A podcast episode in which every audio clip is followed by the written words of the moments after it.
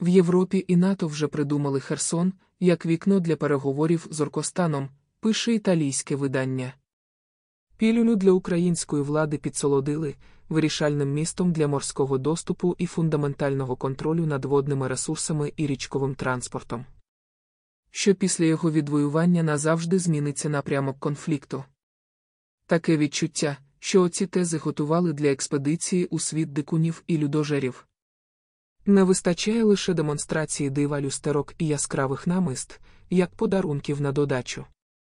Хоча не виключено, що це знову якась чергова росіянська психологічна спецоперація, щоби спонукати Україну на якісь безумні кроки на полі бою або на розрив відносин із союзниками. Єдине, про що забувається старезне Мацковське політбюро, що Україна вже задекларувала основну умову для початку переговорів вивід всіх терористичних військ з території країни.